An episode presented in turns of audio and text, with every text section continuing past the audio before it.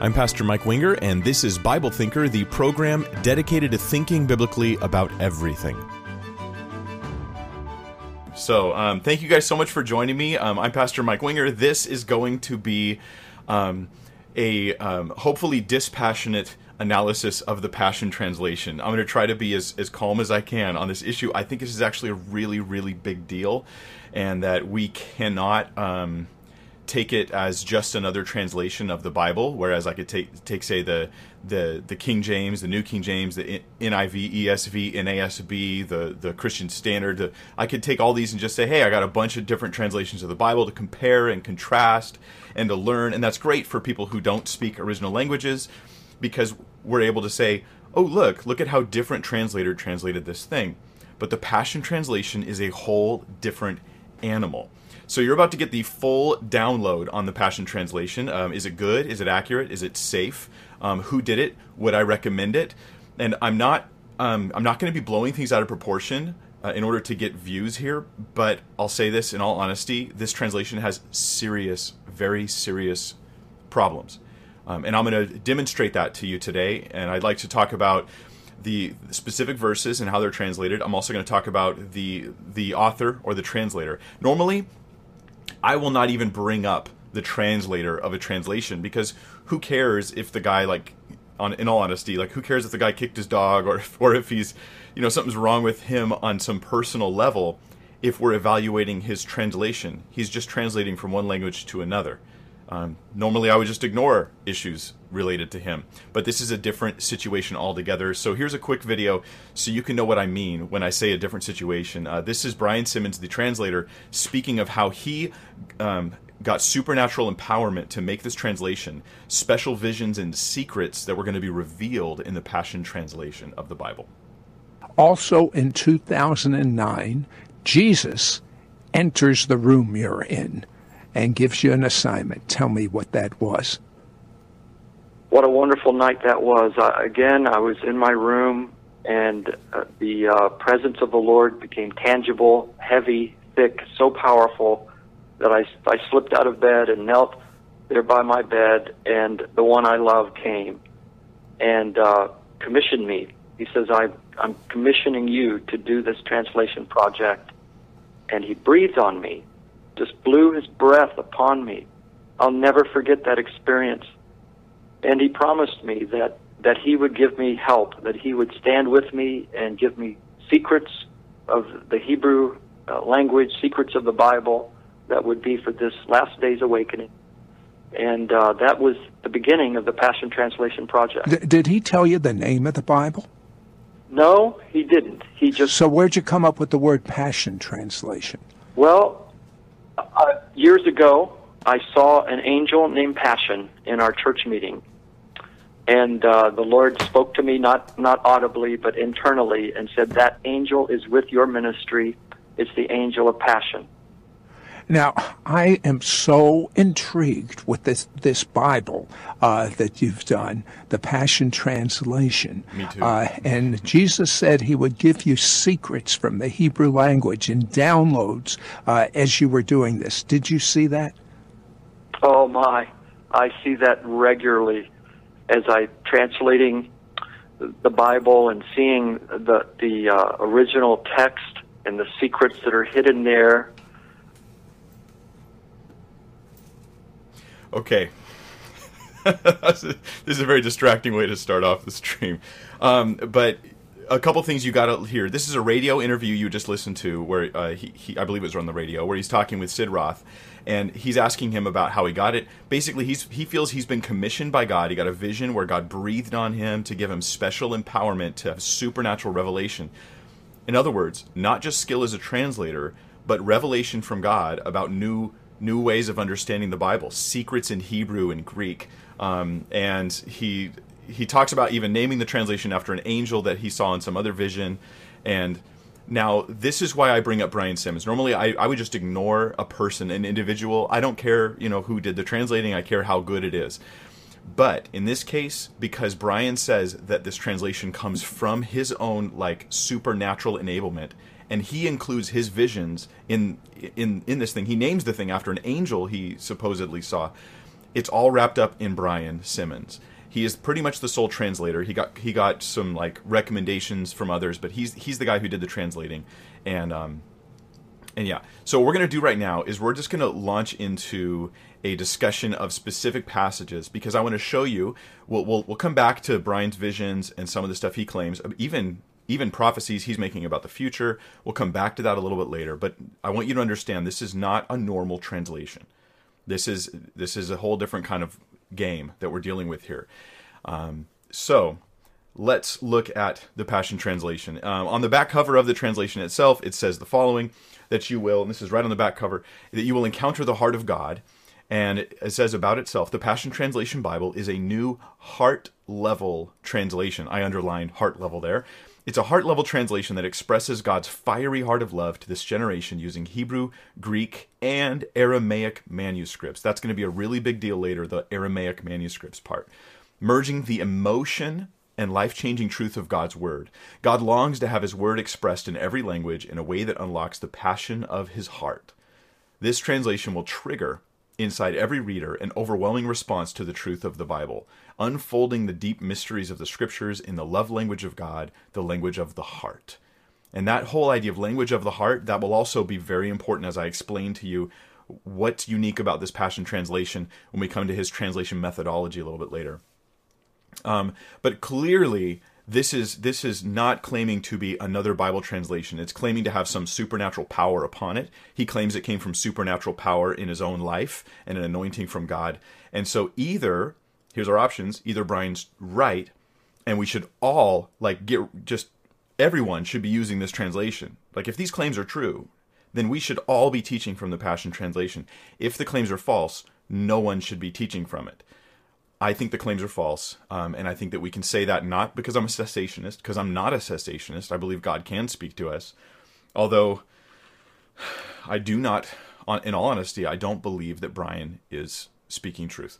And I'll give some examples now. Let's look at the actual text itself. Here are some of the things, the passages. So I'm going to compare the Passion Translation to the ESV. I've just been using the ESV recently. It's not the only translation I use. But it's a fairly word-for-word translation, and it's meant to be studied. And so he claims the same is true about the Passion Translation. So let's look at this. Here's Psalm 19 in the ESV. It says, "The heavens declare the glory of God, and the sky above proclaims his handiwork. Day to day pours out speech, and night to night reveals knowledge. There's no speech, nor are there words whose voice is not heard. Their voice goes out through all the earth, and their words to the end of the world. In them he has set a tent for the sun." Okay, so Psalm 19 is like, I love Psalm 19. It comes up several times in the Bible. It's this great passage about how God speaks to us through creation. Okay, that's Psalm 19, in whatever translation you want. It's that creation is declaring that God is and that he is glorious. And so, beautiful verse. It's quoted later in Romans as well. Here's the same passage in Psalm 19, the Passion Translation. "God's splendor is a tale that is told, His testament is written in the stars. Space itself speaks his story every day through the marvels of the heavens. His truth is on tour in the starry vault of the sky, showing his skill in creation's craftsmanship. Each day gushes out its message to the next, night with night, whispering its knowledge to all. Without a sound, without a word, without a voice being heard." And yeah, he's throwing rhymes in there. But that's not the real issue. Listen, here's the issue. "Yet all the world can see its story everywhere. Its gospel is clearly read so all may know." The Passion Translation has a new interpretation of Psalm 19, and the interpretation is that the gospel itself is written in the physical stars in the sky. Now, some people believe this, that the actual ancient astrology looked up at the stars, saw constellations, and that those communicate the gospel. I know believers who believe it. That's fine. Let's just say maybe that's even true. That doesn't mean you're allowed to reinterpret the Bible and shove it into Psalm 19. In the footnotes in Psalm 19, in the Passion Translation, he confirms this. This is what he means, right? Because he says, yeah, like the ancient gospel written in the stars stuff, and you can read it for yourself. But again, with that in mind, gospel in the stars, right? It says, God's splendor is a tale that is told. His testament is written in the stars. And then verse 4, Everywhere, it's gospel is clearly read so all may know. And no, the word gospel is not in the original. There's no word in the original that relates to the word gospel, but Brian apparently has the ability to bring in new words because he understands the secret meanings that we didn't understand before. And I'm not exaggerating. Those are going to be his words. I'll quote to you later on where he talks about how he's going to unlock secret meanings. And I already shared with you the vision he talked about. So there's so many verses to cover. That's just Psalm 19. Here's Galatians 2:20. And this is one of my favorite memory verses, actually. But I've been crucified with Christ. It is no longer I who live, but Christ who lives in me. And the life I now live in the flesh, I live by faith in the Son of God who loved me and gave himself for me. That's the ESV, very similar to other translations. But the Passion Translation says, my old identity has been co-crucified with Messiah and no longer lives. Now notice a few things, right? I have been crucified with Christ is no longer I. It's here, it's my old identity, not I. He's added a concept of my old identity, and I've been crucified with Christ is I've been co-crucified with Messiah.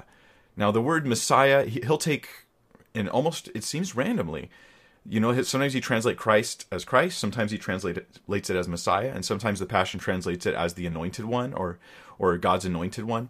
And it seems random. Sometimes he'll do it in the same verse. He'll translate the Christos, the Greek word. He'll translate it two different ways. Why is there a methodology to it? I think he thinks he's just being spirit led. So my old identity is being co-crucified with Messiah, and no longer lives. Okay, but now the text has changed. It's not I no longer live. It's my old identity no longer lives. Now that may be your interpretation, but that's not what it says. So this would not be a translation. It would be an interpretation. For the nails of his cross crucified me with him. And this entire phrase is completely fabricated. It's nowhere in Galatians 2:20, right? Here's Galatians 2:20. I've been crucified with Christ. It's no longer I who live, but Christ lives in me. My old identity has been co-crucified with Messiah, no longer lives. Total added phrase, for the nails of his cross crucified me with him. And now the essence of this new life is no longer mine. For the Anointed One, okay, he was Messiah, now he's Anointed One, lives his life through me. We live in union as one. More added text. That's what the italics are there for, is to let you know he added this. My new life is empowered by the faith of the Son of God who loves me so much that he gave himself for me and dispenses his life into mine. Dispenses his life into mine? Where is this? Who loved me and gave himself for me. Where is this dispenses his life? Why aren't there, Brian? Why aren't there not italics on the phrase dispenses his life into mine? It's added, and this is another complaint I'll have. You think you're safe because he italicizes whenever he's adding text, but he doesn't. Sometimes he does, sometimes he doesn't. That's a problem. You're not being consistent, and so that confuses or possibly leads people to think things that aren't true. Now let's talk about some texts on bibliology. I've got a lot of issues with the Passion Translation, and you guys know I accept so many translations and encourage you reading lots of them. This is different, okay? This is different. I will say that the Passion Translation, in my opinion, is more sectarian than the Jehovah's Witness New World Translation. That is, there's more places where he's adapting and changing the text than even they did in their version, which is saying something. So bibliology is kind of an important thing. As Christians, we have what we believe about the Bible, and there's certain passages of Scripture that are very important when it comes to what we believe about the Bible, like the Bible's the inspired Word of God. When it comes to those passages, as I was reading through the Passion, I noticed that they're different. So John 5:39, you search the Scriptures because you think that in them you have eternal life. It is they that bear witness about me. Jesus speaking here, he tells his the Pharisees, whoever he was speaking to in John 5, that man, the Bible's really all speaking about him. The Old Testament is about Jesus. They search the Scriptures for eternal life, but they'll find the Scriptures are speaking of him. Okay, John 5:39 in the Passion. He goes, you are busy analyzing the Scriptures, frantically poring over them in hopes of gaining eternal life. Everything you read points to me. Okay, I'm fine with everything you read points to me. That's fine, but why? Why are they frantic? He says, you search the Scriptures, right? But rather than translate this, you search the Scriptures, three words, including the four words. Rather than translating it that, he goes, you are busy analyzing the Scriptures, frantically pouring over them. Now, why is this there? Because in the circles in which Brian runs, it's nice to take pot shots at people who care too much about theology. I'll just be honest with you. And so here becomes now a text where Jesus is talking about how he's the fulfillment of Scripture, that now it can be used as a text for knocking people because they're so concerned about the Bible. I hope you see the disconnect. 2 Timothy 3:16, beautiful, beautiful, important passage about what we believe about the Bible. It says, all Scripture is breathed out by God and profitable for teaching, for reproof, for correction, and for training in righteousness, that the man of God may be complete, equipped for every good work. This word, breathed out by God, theonoustos, it's the idea that God inspired the Scriptures. This is a very important word. Lots of ink has been spilled talking about what this word means. It's the inspiration of the Scriptures. This verse is like one of the chief verses we use to say that the Bible's inspired of God. It's one of the biggest ones. Now, what does he say about it?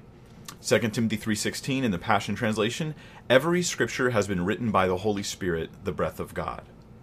Now pause for a second. He's going to tell us later, I'll put it on the screen if I can remember, that we can take the Passion Translation and have deep study with this text because it's so faithful to the original. What it says here is every Scripture has been written by the Holy Spirit, the breath of God. Now he takes that word theonoustos.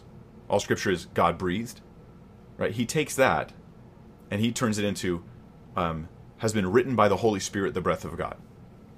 He's way expanded on the meaning, way beyond. But here's the problem I have.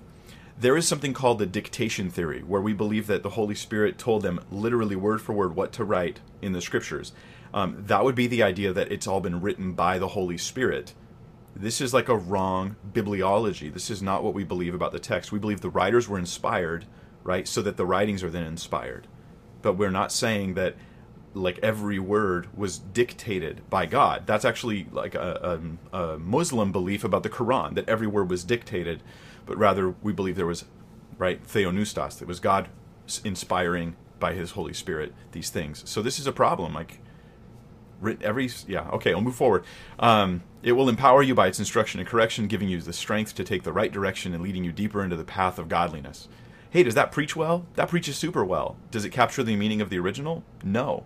I've taught this passage many times, and anybody who has goes, yeah, no, there's specific things it's trying to communicate, and you just stripped it of half of that meaning and changed part of it. And then at verse 17, he says, then you will be God's servant, fully mature and perfectly prepared to fulfill any assignment God gives you. I'll come in a minute to all of these passages where Brian adds terminology that's part of his like hyper-focused, miracle-focused group, where they're all about miracles, signs, and wonders. And I'm not opposed to those things, right? But I'm definitely opposed to the way some people do it. And I think it's not safe, healthy, wise, or true. But there's terminology in that circle, and this assignment God gives you, fulfill the assignment God gives you. He adds that phrase from their terminology book instead of equipped for every good work. That's it. Like, you're a man of God, you'll be equipped for every good work, but there's no assignment and there's no that God gave you. It's just good works that you're equipped for. Okay. Proverbs 30 verses 5 and 6, it says, every word of God proves true. He's a shield to those who take refuge in him. And in the Passion Translation, it says, every promise from the faithful God is pure and proves to be true. He is a wraparound shield of protection for all his lovers who run to hide in him. Do you just notice the size difference between those two verses? Brian will add a lot to the Bible. It's like the Amplified Bible in the sense that it's like one verse becomes a paragraph. Every word of God proves true becomes not every word of God, but every promise from the faithful God. Every promise. Okay, so not every word of God. Now I'm talking about Scripture, but every promise from God. Okay, well now I'm talking about promises from God, which could be just certain parts of the Bible or perhaps personal revelations and things that have happened to me in my own heart and life. Do you see how the bibliology is different in this book? That's one of the things I noticed consistently. Let's look at another example of where the bibliology is different in the Passion. Psalm 1, verses 1 and 2. Blessed is the man who walks not in the counsel of the wicked, nor stands in the way of sinners, nor sits in the seat of scoffers, but his delight is in the law of the Lord, and on his law he meditates day and night. That's the Torah of God, the law of God. The Passion Translation doesn't say that they delight in God's law or God's word. It says, what delight comes to those who follow God's ways. They won't walk in step with the wicked, nor share the sinner's way, nor be found sitting in the scorner's seat. Their pleasure and passion is remaining true to the word of I am. Well, what's the word of I am? Is that the identity of God? Or is that Jesus? What am I? I'm meditating day and night in his true revelation of light. I'm not meditating day and night in the Torah, in the Old Testament law, in Psalm 1, as it really says. Instead, I'm meditating in God's true revelation of light, which seems to be, I guess, Jesus, or maybe something more nebulous than that. Do you see there's a consistent idea here where we're not allowing the Bible to give us clear bibliology that keeps us sort of anchored in the scriptures, to let the Bible be the Bible and be the authority of God revealed to mankind about what to believe and how to live? It's moving away from that. And it's consistent. It's not, I don't think it's a oops, because I think it happens consistently. In Psalm 5:3, he says, O Lord, in the morning, you hear my voice. In the morning, I prepare a sacrifice for you and watch. But look at how, this is not bibliology here, but look at how he adds to the text here. Passion Translation says, at each and every sunrise, you will hear my voice as I prepare my sacrifice of prayer to you. Every morning, I lay out the pieces of my life on the altar and wait for your fire to fall upon my heart. There are italics here, but there aren't enough. Okay, this is not... This is just adding lots of stuff. And part of it's preaching points, as though a pastor can grab the Passion Translation and go, ooh, look, I've got more preaching points now. This will make it easier to sermonize this passage of Scripture, which I think that's not what the Bible's for. The Bible's not there for you to sermonize it.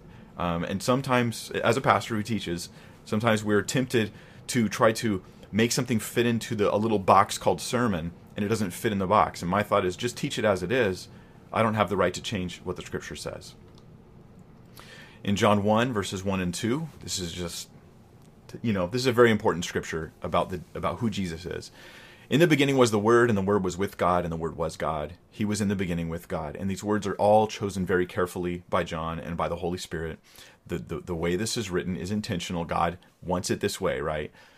He says, in the very beginning, now it's the very beginning because it's a passionate translation, so it has more, adjectives. In the very beginning, the living expression was already there. That's in the text, in the Greek, it just says, was the Word. In the beginning was the Word. Just, he existed. But it's the living expression, not the Word. The living expression was already there. It's the word logos in Greek. Translating it living expression is not a translation. It's a theological interpretation added into the text. And the living expression was with God, yet fully God. They were together face to face in the very beginning. Now it's face to face. There's problems here for those who are trying to very carefully do something called Christology, understanding who Jesus is. The phrase fully God, the phrase face to face, in the very beginning. Anyways, I'll move on. Let's talk about terminology. There's a question in the FAQ on the Passion Translation website, in the FAQ, there's a question about whether it's denominational or sectarian. That's the question.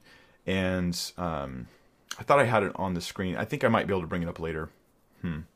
I don't see it there, though. So the question is it denominational? And he's on the website, it's very clear. No, we're not denominational. This is not about any particular Christian group. Like, we're just trying to, make the Word of God available to all people. But I found in studying this translation that there's all sorts of terminological additions. What I mean by this is this. Let me get big for a minute. Inside of the signs and wonders, I shouldn't just call it that. Inside of the particular signs and wonders movement that Brian is a part of, which does include groups like Bethel and it's a loose association. This group, it's very loose. So I don't call them. Some people call them the NAR, the New Apostolic Reformation. I don't use that terminology because they don't use that terminology, and I get that it's convenient because you can go, oh, they're NAR, and so are they. And convenient or not, I don't know that it's accurate. But are they part of an apostolic movement? Yes. Do I have more on that in my I've video on Bethel that I did a while back, and hopefully it was gracious, is meant to be kind and loving, but to show some errors that are there and some problems. Well, he's part of this movement, and in that movement, they have tons of terminology, like the word release and glory and all of these words that take on extra meaning, but they're not really found in that sense in the Bible. The thing that Passion Translation does that I think other reviewers don't notice is this Passion Translation adds terms to the Bible so that it will make the Bible look like it's more like this sort of offshoot movement of Christianity. It'll make it, you know, you can have all your phraseologies, release and loose, and I prophesy over you the miraculous power of God, the miracle working dynamite power of God, like these phrases that they use a lot. They find their way into the text of the Bible to validate the movement. It's an incredibly sectarian translation. Let me give you examples now of what I mean. Romans 12:6, it says, "Having then gifts that differ according to the grace given to us, let us use them, if prophecy in proportion to our faith." Now, I have a teaching on Romans 12, and I try to teach it just as it is, verse by verse, and I encourage prophecy even in it. But in Romans 12:6, in the Passion Translation, it says, "God's marvelous grace imparts," that word impart is something that's a phrase in that group, "imparts to each one of us varying gifts and ministries that are uniquely ours." Look at all the additions that are here. So if God has given to you the grace gift of prophecy, you must activate your gift by using the proportion of faith that you have to prophesy. Activating your gift. That's another terminological addition. Let me show you more. John 16:7. "Nevertheless, I tell you the truth, it is to your advantage that I go away. For if I do not go away, the helper will not come to you. But if I go, I will send him to you." Here's the Passion's version of John 16:7. "But here's the truth. It's to your advantage that I go away. For if I do not go away, the divine encourager will not be released to you. But after I depart, I will send him to you." In this movement, there's a lot of releasing of things. I release the Holy Spirit. I release a flood of God's grace upon you. I release God's forgiveness. I release healing for your sin. That word release is super important. I wish I had a digital version of the Passion so I could just take the terminology of the group and just look up release and see all the texts that come up where he adds the term. It's very sectarian. Well, I'll give you more examples. 1 Corinthians 14:30. "If a revelation is made to another sitting there, let the first be silent." This is about how prophecy is to be handled and in the church, and he gives rules about prophecy in 1 Corinthians 14. Well, 1 Corinthians 14:30, the Passion says, "But if someone receives a revelation while someone else is still speaking, the one who's speaking should conclude and allow the one with fresh revelation an opportunity to share it." That is a terminological phrase. Now, here's what, like a scholar evaluating the Passion Translation would probably never notice this. But having been exposed somewhat to this sort of circle, not in my own church, but in other churches that I've visited and people I've known, I realized fresh revelation is a key phrase. See, now it validates the sort of weird version of Christianity that's coming out of some of these groups. Fresh revelation. Yeah, there it is. It's right there in the text now, instead of just in our group. Colossians 1:21. "And you who once were alienated and hostile in mind, doing evil deeds, he is now reconciled in his body of flesh by his death, in order to present you holy and blameless and above reproach before him." I'm going to forget if I don't do this now, so let me pause for a second. Two things to tell you. Hi, if you have comments and you're watching live, put them in the comments section, and my friend AJ is going to gather those comments, and I'll try to answer them at the end of the stream as time allows. I can't guarantee it, but I'll do what I can. Also, I'm doing a giveaway today. Speaking of like wanting to know the Word of God better, I'm giving away a free copy of Accordance, which is a Bible software, a very good Bible software with lots of different resources, including ancient language resources, Greek and Hebrew, stuff like that. So what I'm going to do is I'm going to ask a question at the very end of the stream, and then I'll watch the comments, and whoever can answer that question, they will win the Accordance software. So you have to hang in for the very end to be able to catch that, and that's when I'll be able to watch the comments. So that's just kind of throw that out there. That was donated by a friend of mine, Ryan Tanner, who just wanted to bless somebody out there. So Colossians 1, again, 21 and 22. In the ESV, and you who once were alienated and hostile in mind, doing evil deeds, he's now reconciled in his body of flesh by his death, in order to present you holy and blameless and above reproach before him. In the Passion Translation, it says, even though you were once distant from him, living in the shadows of your evil thoughts and actions, he reconnected you back to himself. Reconnected you back to himself. That's an interesting concept. He released his supernatural peace to you. Total terminological addition. Guys, I'm releasing God's supernatural peace upon you. And now I have scripture to support it. Thank you, Passion Translation. Through the sacrifices of his own body as the sin payment on your behalf. Anyway, there's more. It's just a bunch of additions that are happening there. Hebrews 11:35. Women receive back their dead by resurrection. This is about the Hall of Faith passage. I'm actually in the middle of teaching this right now. So it was uploaded yesterday, and the next part will be uploaded next Monday. Some were tortured, refusing to accept release so that they might rise again to a better life. So the women had received people back from the dead by resurrection. The Passion says, faith-filled women saw their dead children raised in resurrection power. Why does it say power? Because the phrase resurrection power is a phrase that happens in these circles in their preaching. The thing that first bothered me about the Passion, when I had only read just a tiny bit of it, was that I was noticing all these terminological additions, and they are very consistent. I have not even read the whole thing. I have not gone through all of it, but it's very consistent. It's a way of legitimizing a distortion of spirituality. I don't know how else to put it. I'm not attacking those people. I'm not mad at those people. I don't hate those people. I think that this is just the fact of the matter, and this is why I'm really concerned about this translation. 1 Corinthians 14:22, thus, tongues are a sign not for believers, but for unbelievers, while prophecy is a sign not for unbelievers, but for believers. Pretty simple about the function of tongues and prophecy. The Passion says, so then, tongues are not a sign for believers, but a miracle for unbelievers. They're a miracle for unbelievers. Prophecy, on the other hand, is not for unbelievers, but a miracle sign for believers. So now I've got miracle sign, and that fits their terminology. That's all I'm saying is, you're changing the Bible to fit your sect. That's what that is. 1 Corinthians 14:25. The secrets of his heart are disclosed, and so falling on his face, he will worship God and declare that God is really among you. This is what happens when an unbeliever enters in, according to the context, an unbeliever enters into the body to visit for a service, and people prophesy, and then, right, they prophesy, and what happens as he hears them telling him about himself, right, the secrets of his heart are disclosed. They find out what's really going on in his heart. So falling on his face, he will worship God and declare that God is really among you. For the intimate secrets of his heart will be brought to light. He will be mystified. That's their translation. And fall face down in worship and say, God is truly among you. Now he's mystified. I think the context actually of 1 Corinthians 14 is that he's actually falling on his face in a sense of repentance and in a sense of finding out something's wrong with his life. But in these circles, you don't prophesy anything negative. You never say anything negative. It's like an artificial rule. Like, don't prophesy negative stuff, even though that happens in the Bible a lot. And so to make sure that it's not negative, right, he'll be mystified now. And so I'll move on. For the sake of time, I just cannot get into all of these. All right, Matthew, the Lord's Prayer.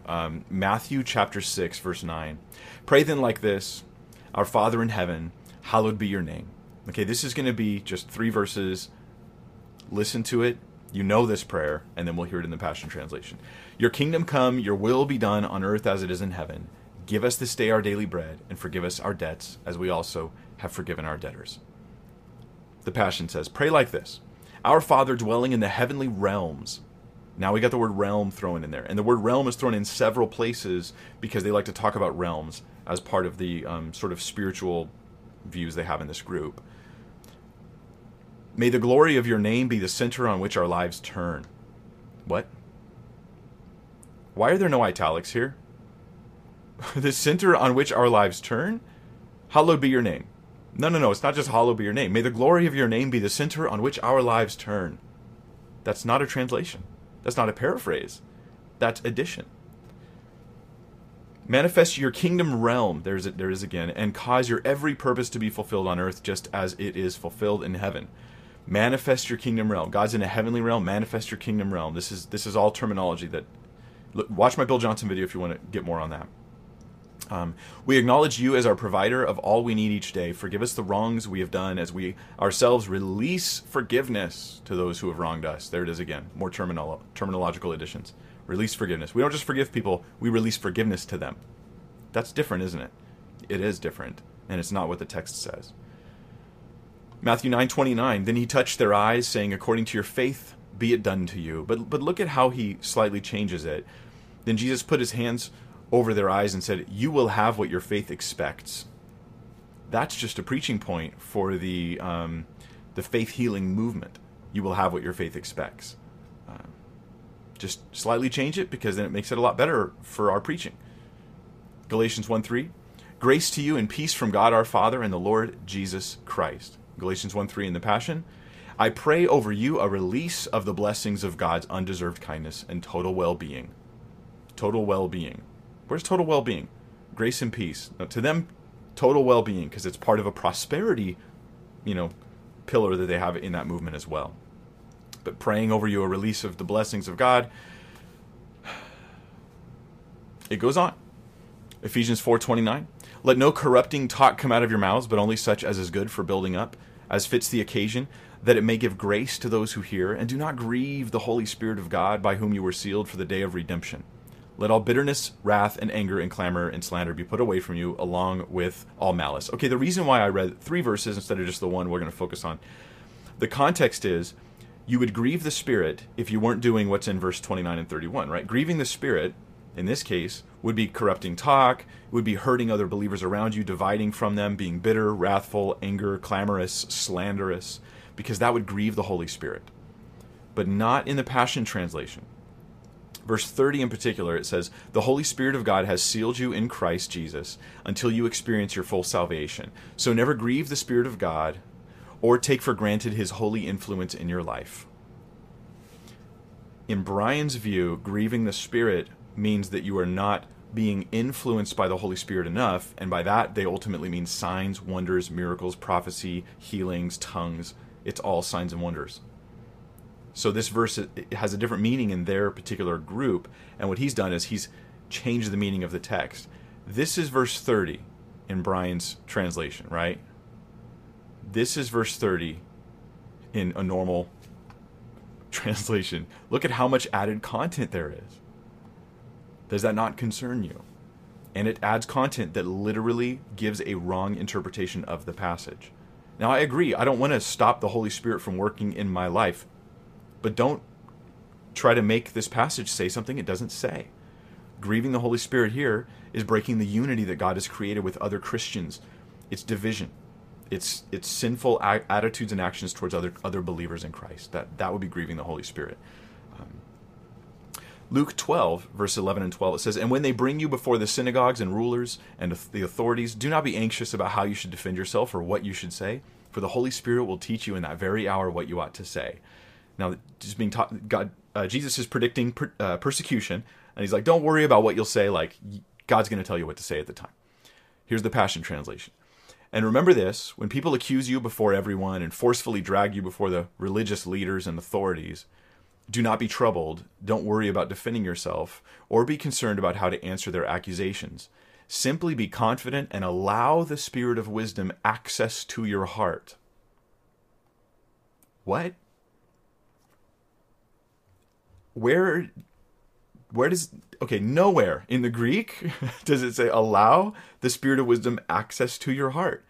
This is a preaching point from the Signs and Wonders movement. You're not moving enough in the Spirit because you're not open enough to it, because you have to somehow, in some way that's hard to explain, open your heart to allow the Holy Spirit. And I mean, I say this as someone who's like, I'm like, in my video on prophecy, I'm like telling you, pray for prophecy, seek for the gifts of the Spirit. Don't ignore the fact that God is, I'm not a cessationist, right? But these guys make me sound like a cessationist because they go off the tracks. They go off the rails. And the rails are Scripture. So the Scripture brings us back. I remember when I had years ago when I was a kid, I went to a very what some might call a hyper-charismatic church. And I didn't know right or wrong of it. I just thought, if that's what God has, I want it too. And I never really experienced it, but I was there, and I got to see it, and I was kind of bummed out, like I didn't get what they all got. Years later, I went to a Calvary Chapel, and they were going through 1 Corinthians 14, and they were teaching the passage, and I remember it blew me away. I thought, hey, there's rules. Hey, wait, there's rules about how this is supposed to happen. And I thought, first thought was, I got to go back to that church and tell them about 1 Corinthians 14. And I was so naive, right? I was just unaware, and then it hit me. Hey, wait, they've got pastors, they got Bibles in the church. They're just ignoring this stuff. And the thing that brought me back to a grounded view of spiritual gifts is the Scripture. The Scripture brought me back. This is why I don't like the Passion Translation. What could bring you back won't bring you back, because he's changing it. Matthew chapter 4, verse 4. But he answered, it is written, man shall not live by bread alone, but by every word that comes from the mouth of God. Listen to how he changes this text. Jesus responding to Satan here while being tempted.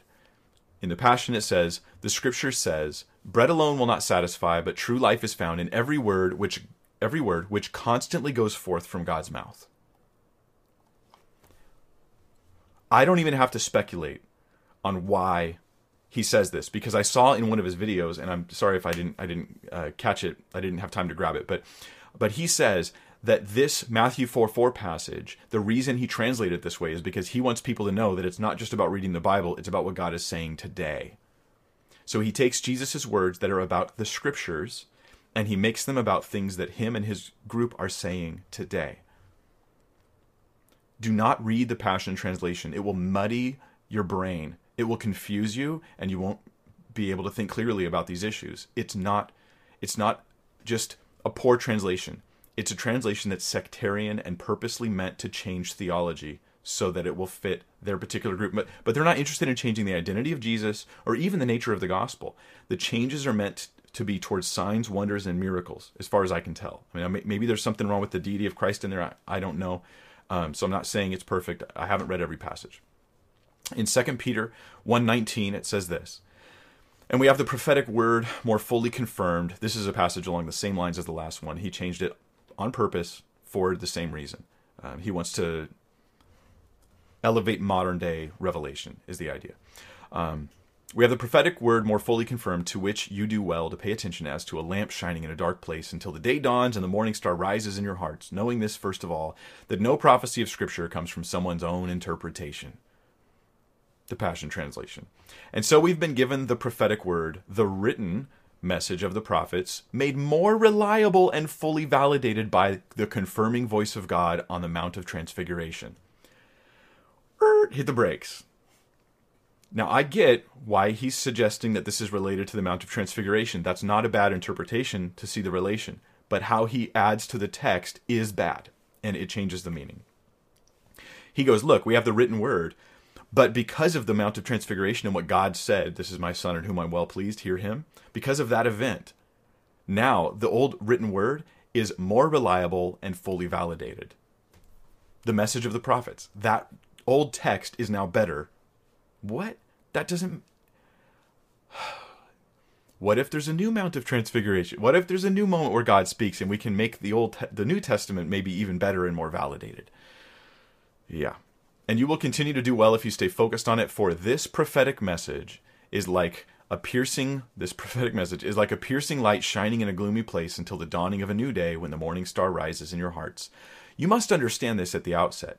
Interpretation of scriptural prophecy requires the Holy Spirit, for it does not originate from someone's own imagination. Well, apparently it does, because you're able to just add to the text phrases like requires the Holy Spirit. So, here's what you need to know about this. Now I feel like I'm talking about this apostolic signs and wonders movement. They don't throw out the Bible. What they do is they say that people who don't agree with them, generally speaking, they have only the Bible, but they're lacking the Holy Spirit. So they're like, no, we believe the Bible, but it gets better. The Bible gets better when you have fresh revelation from the Holy Spirit today. It requires the Holy Spirit. And these dry people that just want to, interpret every word and understand every verse and look it up in the original language, they always make fun of and mock those people. kind of breaks my heart. Yes, it's a problem. Okay, one of the other issues that comes up in the Passion Translation. I told you you were getting the full download today. Here's the full download. Okay, one of the other issues in the Passion Translation is this. Brian Simmons has sort of an issue with the way women are treated in the Bible, and he wants to change that. And so one of those things is Proverbs 31. It's about the virtuous woman. He sees it, maybe he sees it as a burden, so he reinterprets the whole thing. Let me see, because I actually, I'm sure I've got this somewhere. No, not there. Ah, here it is. Okay, listen to what he says about Proverbs. I know that sounds funny, but I'm not going to hide it. I believe God gave me the key to the book of Proverbs to unlock riddles, parables, dark speech, dark sayings, the proverbs of the wisest man on the earth. The Lord spoke to me one time and he said, do you think if the wisest man I ever put upon the earth wrote a book, Proverbs, that it would have more in it than you think? And that put me on a quest to say, absolutely. He embedded some secrets. There's some things in there that only the spirit of wisdom can unlock. And the immature, the foolish one, which is referred to throughout the book of Proverbs, the foolish one, it's a closed book. Proverbs is just a boring do's and don'ts, and you got to do this, and you got to do that. But to the illumined heart, to the one drenched with the spirit of wisdom, I'm telling you, like Proverbs 31, I just ruined Mother's Day for like millions of Christians. Okay, I'll explain Proverbs 31 in just a second. So he's like, I have the key, I have the secrets, and everybody else, they think Proverbs are just do's and don'ts. It's so boring. Side note, right? Do's and don'ts aren't boring. If you complain about the Bible having do's and don'ts, you're just rebellious. Like, you just have a rebellious heart. Stop. Like, God says do this, and you're going to complain that it has the word do in the sentence. I don't understand. But Proverbs 31, he says that the Proverbs 31 woman is actually, none of us have realized this, and actually commentators have suggested this for years, I just think they're wrong.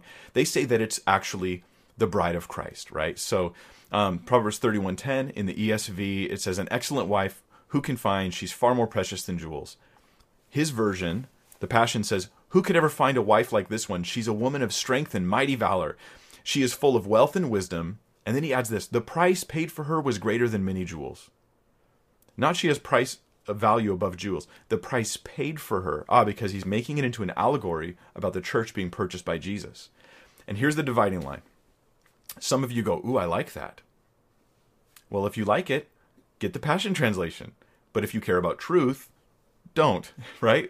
It's not okay to change the Bible to be more appealing, to change the Bible to be more about Jesus, to change the Bible to be more beautiful. That's not okay. It's not, because you're not supposed to change what God has given us. In verse 14, the ESV, it says, she's like the merchant ships, but the Passion Translation, making her into the church, says she gives out revelation truth to feed others. She gives out revelation truth to feed others. Verse 16, it actually says she considers a field and buys it, and with the fruit of her hands she plants a vineyard. But in the Passion Translation, verse 16 says, she sets her heart upon a nation and takes it as her own, carrying it within her. She labors there to plant the living vines. Not only is this going way beyond the meaning of the text, but this is now about their view of eschatology. They think that we're to disciple not just people but nations, that Christians will kind of take over nations. And so this is just putting that in the text. So now we can take their eschatology and find it in the Bible. He's embedding his particular sect of Christianity into the text. It's not okay. No bookstore should hold this book. No Christian should have it, even as a second, third, or fifth translation, because it's not faithful. One of the things Brian says he's learned from his revealed secrets, because God revealed secrets to him, is that we've all been understanding Ephesians 5 incorrectly, and so let me read to you. Ephesians 5:24. He doesn't like the idea of women submitting to their husbands, and so he says, now as the church submits to Christ, so also wives should submit in everything to their husbands, and pretty much every translation is going to put that pretty much the same way, right? But in the Passion Translation, it says, in the same way the church is devoted to Christ, let the wives be devoted to their husbands in everything. Now for this, I thought, you don't know Greek. Most people don't know Greek. aren't going to be able to go look up the word, but here we go. Let's actually look up the word. In the Greek, the word translated submit, here's what, six Greek resources right on the page. I'll just let you read them, right? But they all mean the same thing: to subject yourself, to place yourself in submission. The sense that the word is in, it's not being done to her. The wife is never being put in submission. That's called abuse, right? That's abuse. But the text does say that the wife is to submit voluntarily to her husband. She's doing it to herself. No one's doing it to her. Right? To submit to the orders and directives, to obey, to be obedient, to bring under control would be in a different sense. Same word, different way of using it. Greek English Dictionary says be subject, submit to, be under the authority of, to place or rank under, to obey, and it goes on. Now, on a side note, you're actually reading my notes right now. I have teaching on husbands and wives, and there is a protection for wives. You can look at these online, how to be a good husband, as well as what the Bible really says about wives submit. I have videos on that online, and I go into details on that. But the protection for the wife doesn't happen when we tell her, no, don't submit to your husband, and we change the text. The protection for the wife comes when the husband does his job to love her self-sacrificially and put her needs above his own. I mean, you will never be abusive when you love your wife more than yourself. You will never be abusive when you take self-sacrifice as your calling as a husband and realize that your pride is never an excuse to be rude or cruel or mean or a jerk or anything else. So there is protection for wives, sure, but not by changing the text of Scripture. This will damage marriages. God has a way in which He set it up, and we need to keep it that way. All right, more. I told you this movement that Brian's a part of is an apostolic movement. They believe they have modern apostles, and these apostles aren't just like missionaries. They're not just ones who are sent out. That's what the word apostolo means. You're sent out, but they're apostles a little bit more like Paul was, and Peter was, and James was. You know, they're like those guys, those kinds of apostles. And I don't agree, but it's important to them, and so he put it in the text. Ephesians 4:13. What it actually says. It says that God has given us like apostles, prophets, pastor, teachers. It gives a list of these different ministries. And then it says how long. It says until we all attain the unity of the faith and of the knowledge of the Son of God to mature manhood, to the measure of the stature of the fullness of Christ. Look what's added in verse 13 in the Passion Translation. These grace ministries will function. And then it goes on. Until we all attain oneness in the faith and ... right? Why is this a big deal? Because Ephesians 4 is the hotly debated passage when we're dealing with this apostolic movement. Are apostles for today? Are apostles supposed to be in the church in the same sense they were in the early parts of the book of Acts?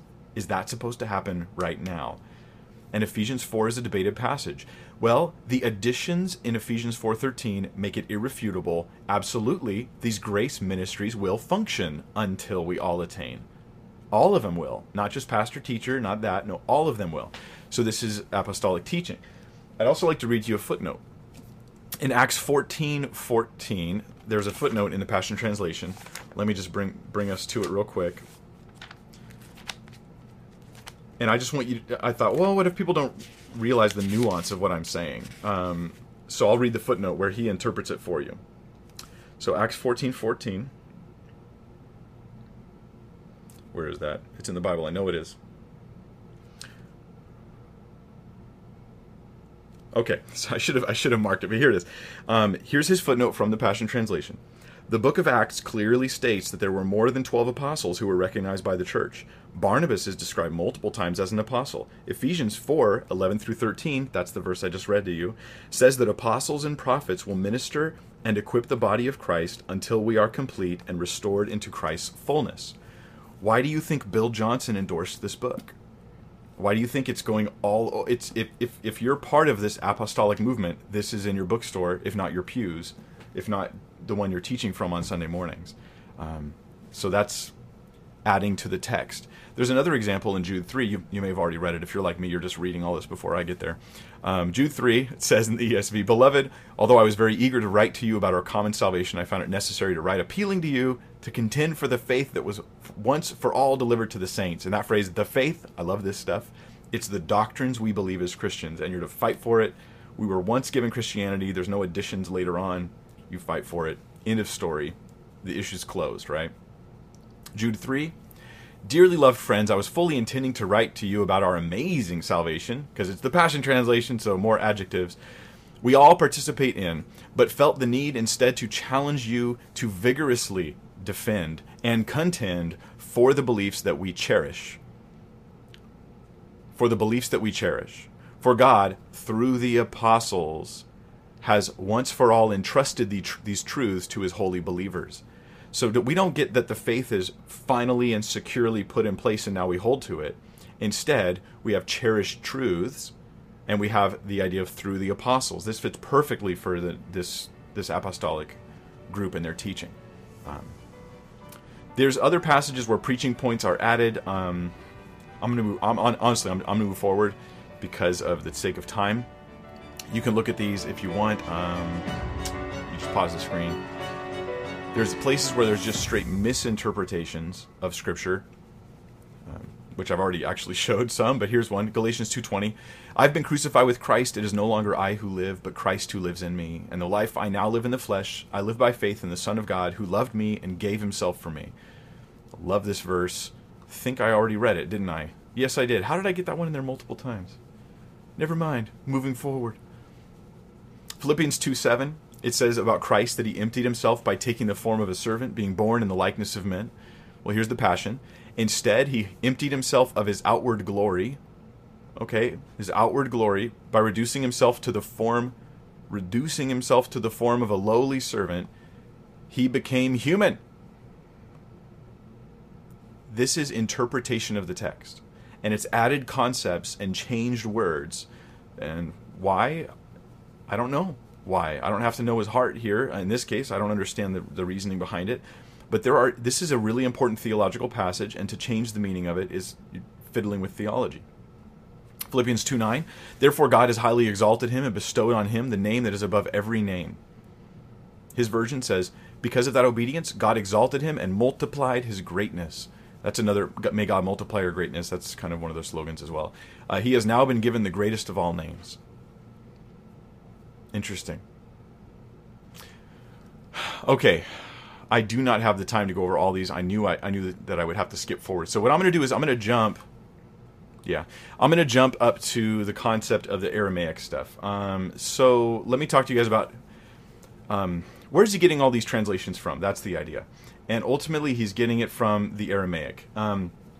On the website and in his interviews, he says this phrase. He says, Greek speaks to the mind, while Aramaic and Hebrew speak powerfully to the heart. This is really important to Brian Simmons. It's like, you know, Aramaic is a language that speaks more to your heart. And I think that's silly. Okay, but let's just grant it. Fine. Aramaic speaks to the heart. Now, the actual Bible was written in the Old Testament. We have Hebrew mostly, but we have Aramaic in there. We have a couple other things as well. But the New Testament was written in Greek. It's just Greek. Occasionally an Aramaic word pops in. But we do know that the language of Jesus was probably Aramaic. That's something we do know. And this is going to get a little confusing, I think, but I'm going to do my best to explain it. Brian gives the impression as though he, in his translation, is getting you back to the language of Jesus, the Aramaic that Jesus spoke. The implication is that when he, in his footnotes, says Aramaic, that word Aramaic comes up, and it does come up a lot. Here's an example of just one page. When he says Aramaic, he's going to the original language Jesus spoke, and it's like more original than the Greek. And it's true that the Aramaic was more original than the Greek, right? Jesus spoke Aramaic. But here's the fiddly part, the confusing part. Brian makes it sound like he's going to the original Aramaic Jesus spoke, but we don't have the original Aramaic. What he's really going to is a translation in Aramaic of the Greek. So the Bible was written in Greek. The apostles translated for us what Jesus says into Greek, write it down for us. Hundreds of years later, they translate it from Greek into Aramaic. He's using that Aramaic. It's a document or a group of documents called the Peshitta. So he uses the Peshitta, a translation of the Greek into Aramaic hundreds of years after Jesus. My point here is these footnotes where he's constantly saying the Aramaic, he makes it sound like the Aramaic is actually the original writings, but in reality, it's not. It's not. So let me give you an example from his website, from the Passion Translation frequently asked questions portion of the website. It says, Dr. Simmons compared both Greek and Aramaic, and here he acknowledges translations. He calls them translations. Throughout this monumental project, you may consider the Passion Translation as a synthesis of the two. So we have Greek, the original Greek language, and we have an Aramaic translation of the Greek language. That's honest. You may consider the Passion a synthesis, right? Then when he has resorted to using the alternative Aramaic text, which may vary minimally from the Greek, you will notice an explanatory footnote to let you know. As I showed you, they're all over the book. We believe using the original ancient Aramaic sources in addition to the original Greek ones adds an important lens. Do you get what they just did? They've, on one hand, acknowledged that the Aramaic is a translation, but then a sentence later, they're talking about it like it's the original Aramaic. Jesus spoke Aramaic. It's the original Aramaic. That's the concept. Now, there was actually a blog done where a guy who actually knows these languages, I've linked it in the video description, a blog on ThinkTheology.co.uk. And the blog's called, the article's called What's Wrong with the Passion Translation. And in it, Brian Simmons is called to task for several things. And one of them is he's called to task because he quotes two specific experts in ancient languages, Bird and Keener. And he quotes these two guys to support his translation. Now, Bird and Keener, it turns out, didn't like being quoted like that. So in the article, he says, hey, I contacted Bird. He says, don't quote me like that. I know this sounds like a drama I'm telling you guys here, but this is what happened. It's all in the articles below. Afterwards, Brian responded to the article and he goes, hey, I'll remove the quotes. I didn't mean to take their quotes out of context because basically Bird and Keener were talking about Aramaic, the language, and he quotes them like they're talking about the Peshitta, the Aramaic translation, which is what he does. It's a switcheroo and he does it throughout the whole translation. And he says, I'll just remove their quotes. That was like 2 years ago, or maybe it was 1 year ago. The quotes are still on the FAQ. It's still online on his website. He still quotes Keener and Bird out of context. And he said he wouldn't do that. I think that's a problem. So that's a lot of information. Let me kind of break down a few more things, and then we'll get to your guys' questions, and we'll do our giveaway. The translator's job, right? What is the translator's job? It's to communicate the meaning of the original. That's the whole job of a translator. You're just supposed to get across what the original meant. Right, but he seeks to improve the original, and he uses an Aramaic translation, but he uses it selectively. He can't even say, because there's groups that think, oh, the Peshitta really represents some older tradition, and it's more authoritative than the Greek. But he doesn't think that, obviously, because he just uses it whenever he wants. There's no consistency to it. He just uses it, it seems, whenever he wants to make his points, to make the changes, to make a sectarian translation. So what this comes down to is... whether you trust Brian or not, whether you think that this describes Brian. I mean, is this what really happens in his translation? I want the Holy Spirit to be my best friend. Like intimate lovers, that the Spirit would breathe into me, and as I exhaled, it becomes revelation to the people of God. Do you trust that that's what's happening with Brian's translations? And I've already got people like... Oh, I hold on. This is...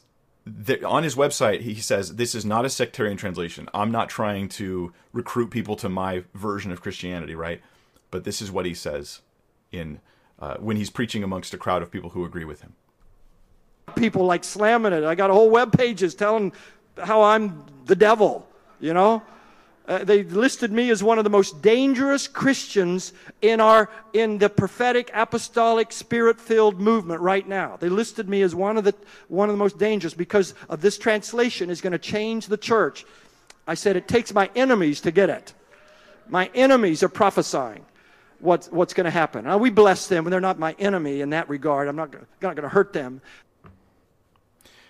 I'm glad he's not going to hurt us. I mean, nobody thought you were going to hurt us, Brian. But the idea, I mean, I think he would consider me his enemy because I'm coming out against his translation. I'm not his enemy. I hope he would hear rebuke. But the thing is, it's kind of too late to give him a private rebuke here. He's putting a translation out and piping it out to the entire Christian world. And so we need to deal with the translation, and we've got to deal with it publicly. This is not a Matthew 18 situation by any stretch of the imagination. I mean, every translation takes liberties, right? This is not taking some liberties. This is changing the meaning. A sect-focused translation that distorts theology in some places, adds content not in the original, sometimes uses italics, sometimes it just doesn't. even though it's adding things. And my fear is what's coming next, because Brian has promised us that he has more revelation coming in the future. Let me share with you about John 22. This is, he says he has a vision where he was taken up into heaven and he saw a library, and God allowed him to take books. He won't tell us what both the books were. One of them he says is a secret and he can't tell anybody. But then he talks about how there's another book one day God will give him called John 22. Now, there's only 21 chapters in John, so the implication is pretty obvious what he means by that. But listen to this. To that encounter for those two books. Which two? Well, one I can't say. I'm not released to say what that is yet. But the other was the Spirit of Revelation. And I believe God is wanting to pour out the Spirit of Revelation on His people. And I came back with a fresh infusion. One of the seven spirits of God is the Spirit of Revelation knowledge, the Spirit of discovery. And that anointing, I know, came on my life in that experience. And so this, would you say this allows you to be a better teacher because of the Spirit of Revelation? How does this play out practically? Well, every time I open the Bible, I get fresh insight.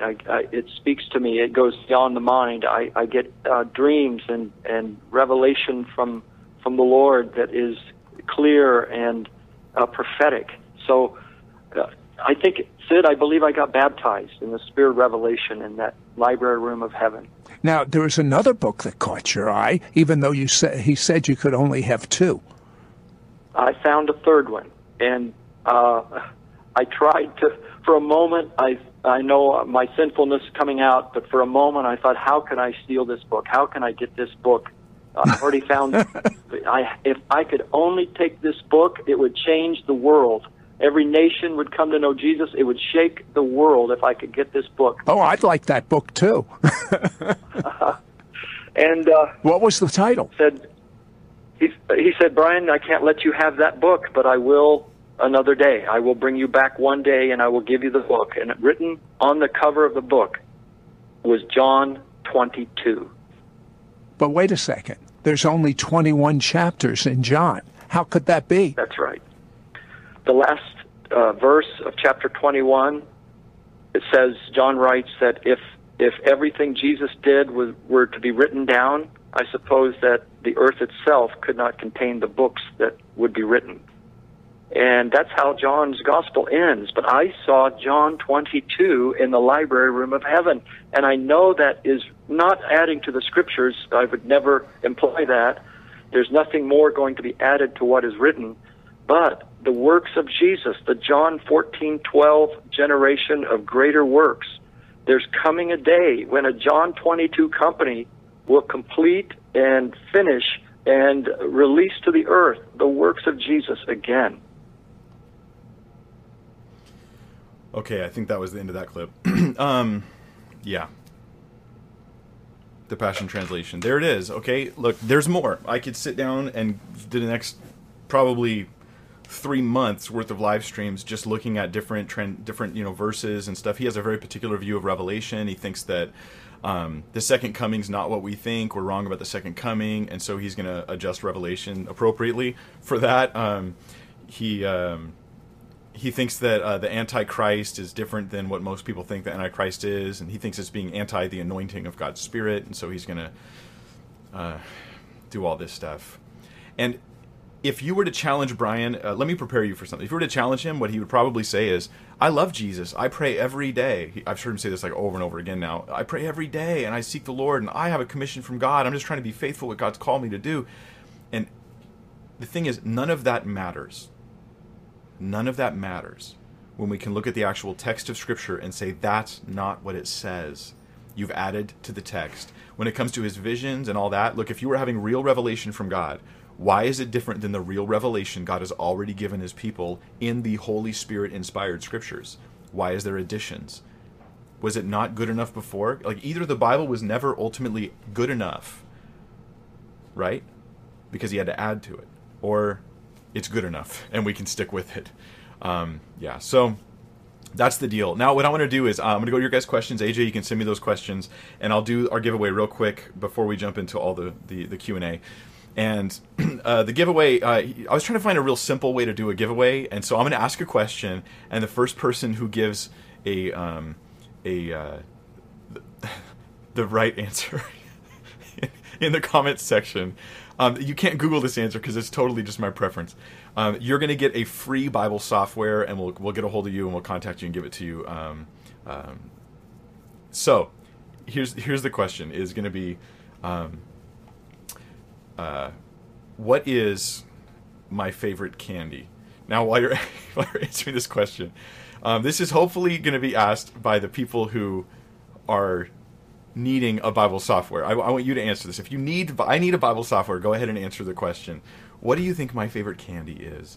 And I will take. I'll give us like 1 minute on the clock for people to answer, and then perfect. I got my clock up, and then if you get it, you got it. If not, I'll go with in a minute. Whoever gets the closest. So let's see. This is so lame. I know. Sorry. So Rolos, Butterfingers, Skittles, M&M's, Snickers, Sour Patch Kids, Twix, candy corn. Ew, candy corn. That's nobody's favorite candy. What's wrong with you? Sour Patches, Honeycomb, Kit Kat. Don't see it yet. Licorice. No. Snickers, Cotton Candy, Dots, Butterscotch. Oh, okay. Whoever. Hold on. Someone got it. Oh, I can't even read your name. The Yochinsians. Jochinsons. The Jochinsons got it. Gummy bears. That is my favorite candy. Definitely gummy bears. All right. So Jochinsons, listen, you're going to get the free software. I wonder if there's like a way for me to do this. The Jochinsons.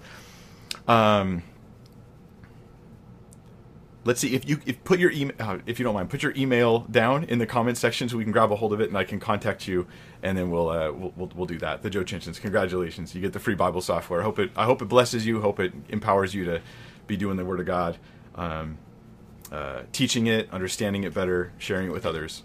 So people are still guessing. I guess that tells me how long the delay is.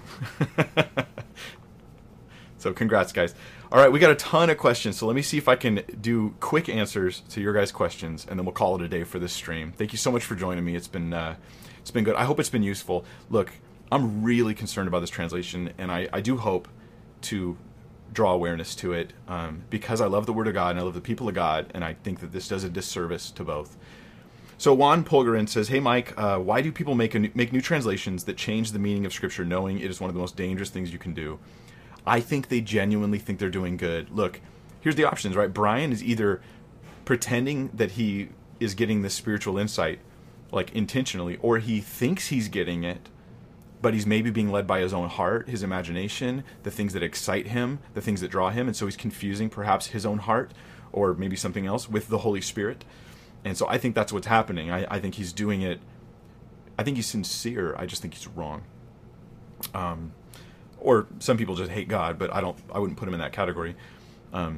Question from Micaiah Cox. Mike, or it might be Micaiah, can you deal with the theology of Hillsong? You know, I honestly don't know the theology of Hillsong. I mean, I know a bunch of their songs, but I've never really listened much to their theology. So there's really a lot of teachers out there people ask me about where I just go, I don't know. You know, I haven't paid enough attention. I do a lot of research and work before I speak openly about something like the Passion or anything like that. I try to make sure that I know where I'm coming from, and I'm not going to look back a year later and be like, why did I say that? You know, so I just don't know. From Kaylin Van Conen, Pastor Mike, what is your opinion on the New Apostolic Reformation? They use this translation while referencing other translations as well. The church I attend encourages us to read the Passion along with the New King James or other more traditional translations. So when the Passion Translation is not solely used, is it okay? Okay, the New Apostolic Reformation, I think that, and maybe I'm wrong here, guys, I think that terminology, that NAR, is not the right term to umbrella the whole group that you're really thinking about.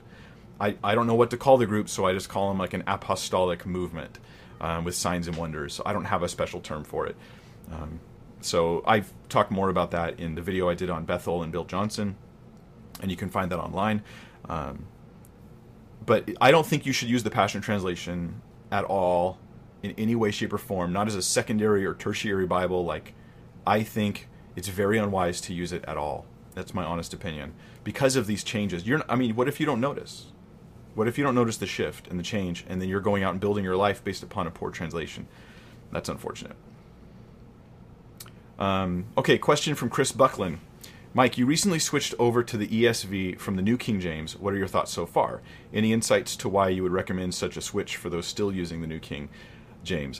What would your advice be to a Calvary Chapel pastor who currently uses New King James and is considering the ESV? Reasons to change. Okay, I'm not settled. I'm going to settle, and when I do, it will not be on the New King James Version. And the reason for that is not because it's bad. It's actually a good translation.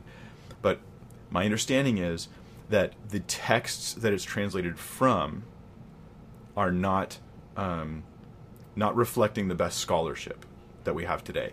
I have a little playlist of videos on my channel to explain all this in great detail. So there's no demonization here. This isn't like the New King James is not like the Passion. It's a good translation. You can use it. But in many places, I think that it's going to cause trouble when you're looking at the footnotes and you're going, oh, why is this not reflecting the newest, and, or I should say best understanding of scholarship? So ESV, how does it work? I tend to really like the ESV in the New Testament. Personally, I'm not sure if I really love it in the Old Testament, so I'm not sure if I'm going to stick with it or not, but I think it's a good option.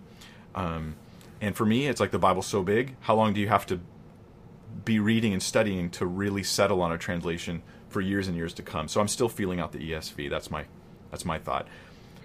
When it comes to helping equip your students and the young people in your church for handling challenges to the Bible, when they talk about what about the ending of Mark and what about John chapter 8 and 1 John 4:7, when they ask those challenging questions about those passages, if they're raised on the New King James, they have not been equipped to deal with them.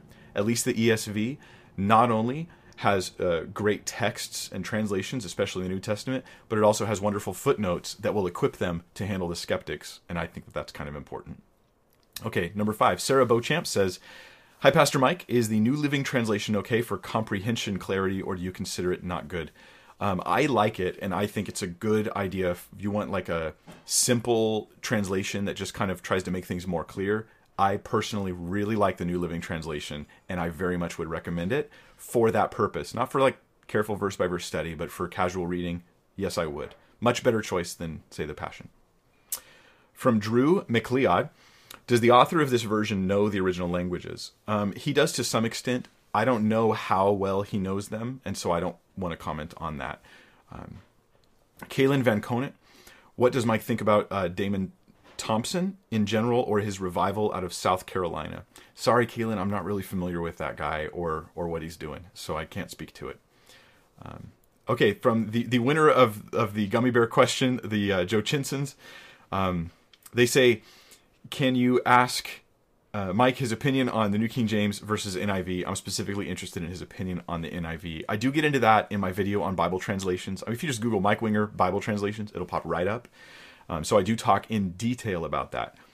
I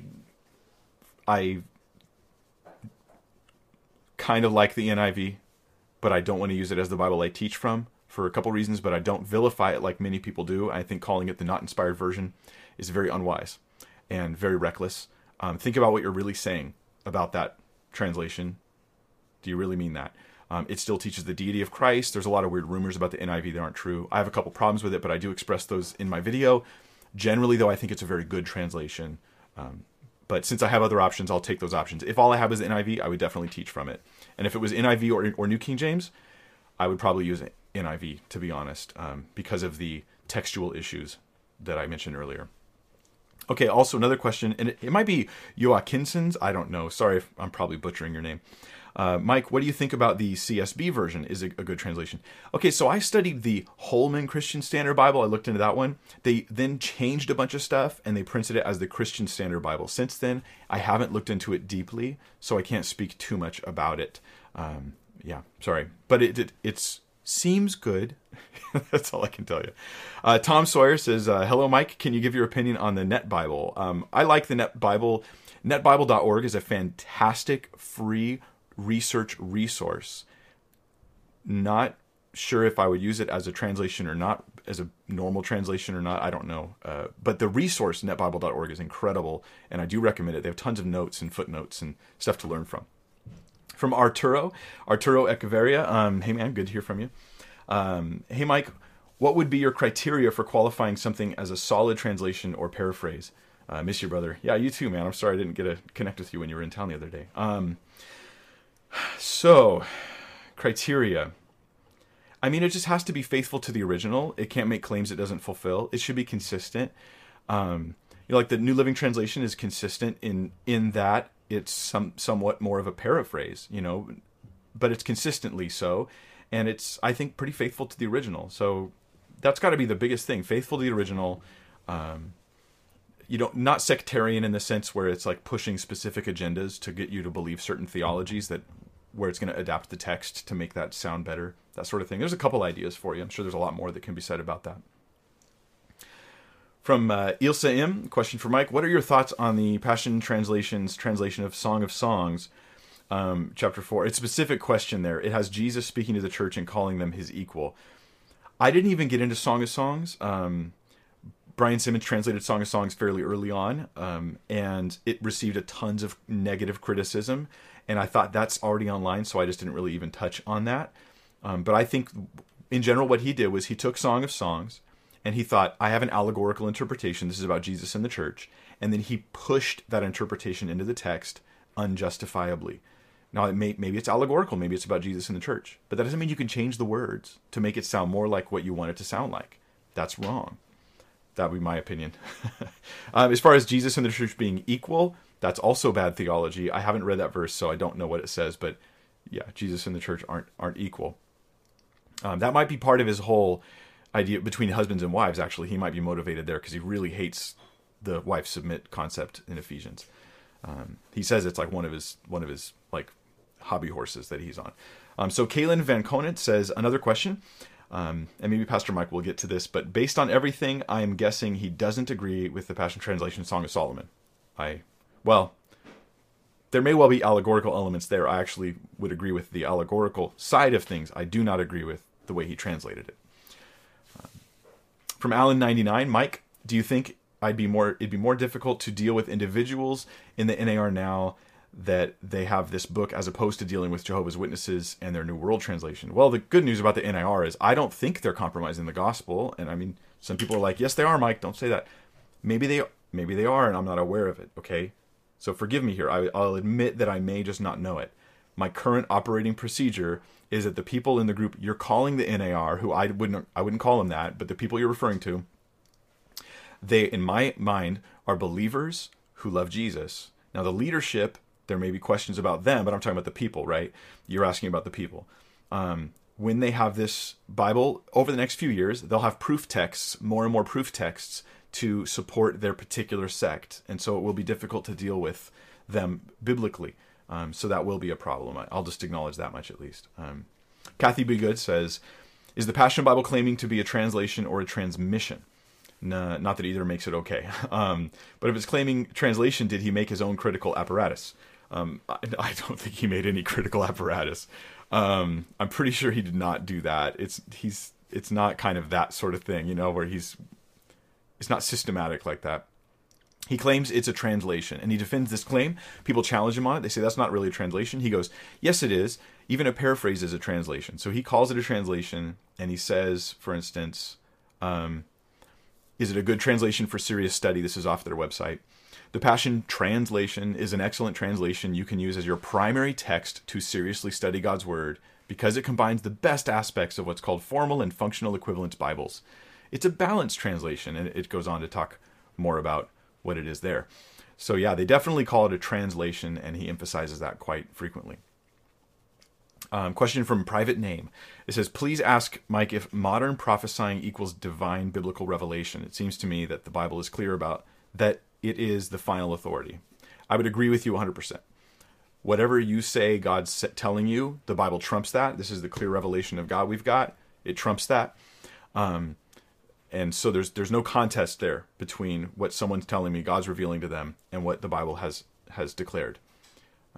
Kaylin Van Conant asked another question. Pastor Mike, why was the Old Testament translated as well? I've searched and couldn't find this. Why wasn't it? Couldn't find the answer. I think he just hasn't got around to it. He's planning on doing all 66 books. He's going to translate the rest of the Old Testament. It's just Psalms, Proverbs, Song of Solomon. I think that's it right now. And then the New Testament. He's on it. He's on his path doing the rest of the Old Testament. Will he, I predict he'll never get it done, or he'll hire people to help him with it, because it's a lot to do, and it took him a long time to do what he already has done. But we'll see. Last question for tonight, Linda Richardson. Could you ask Mike if it's possible to do a general Q&A sometime, as people online have so many different questions off topic? Yes, we can do that. In fact, I'm thinking we might do that very soon. So either, maybe even next week. I'm not sure. I can't promise just yet. I don't know exactly what I'm going to do, but maybe next week we'll do just a general Q&A. And I'll just come online, and whoever floods into the comments section can be part of it. And I'll just answer as many questions as I can from you guys. And we'll just kind of have it like a loose hangout. I'll probably bring a few thoughts that I might want to share. But I hope this has been helpful to you guys. If you know people who are using this, I'm hoping that I did this video in such a way that they might be able to sit through it and listen. I went right to the text of Scripture, tried to show exactly where it's wrong. My goal with this channel is to reach out to the unsaved, but also to be a service to the Christians and to the believers, to build them up and strengthen them, and to deal with oftentimes things very few people are dealing with, and hopefully to deal with it in a way that makes a lot of sense. So I'm hoping that this has been really useful for you guys, and something that might be worth sharing. So thank you for being here. Thanks AJ for being in the comments section. It feels like we've been going for quite a while today. Looking forward to stopping my talking. So yes, let me get, how do I do this? I've got to get, I didn't even think about this ahead of time. I got to get the contact info for the family or the people that won. So hopefully AJ has grabbed that and can get that to me. If not, send me a message through my contact form on BibleThinker.org. Just tell me who you were, and I'll know you're the one that won, and we'll get you all the data for the information. So I'm sorry I didn't plan that out very well, because I realize now there's so many comments in this comment stream that I don't know where your email might be. So hopefully AJ's grabbed that. Anyways, God bless you guys. It's been a good time with you. I look forward to next time.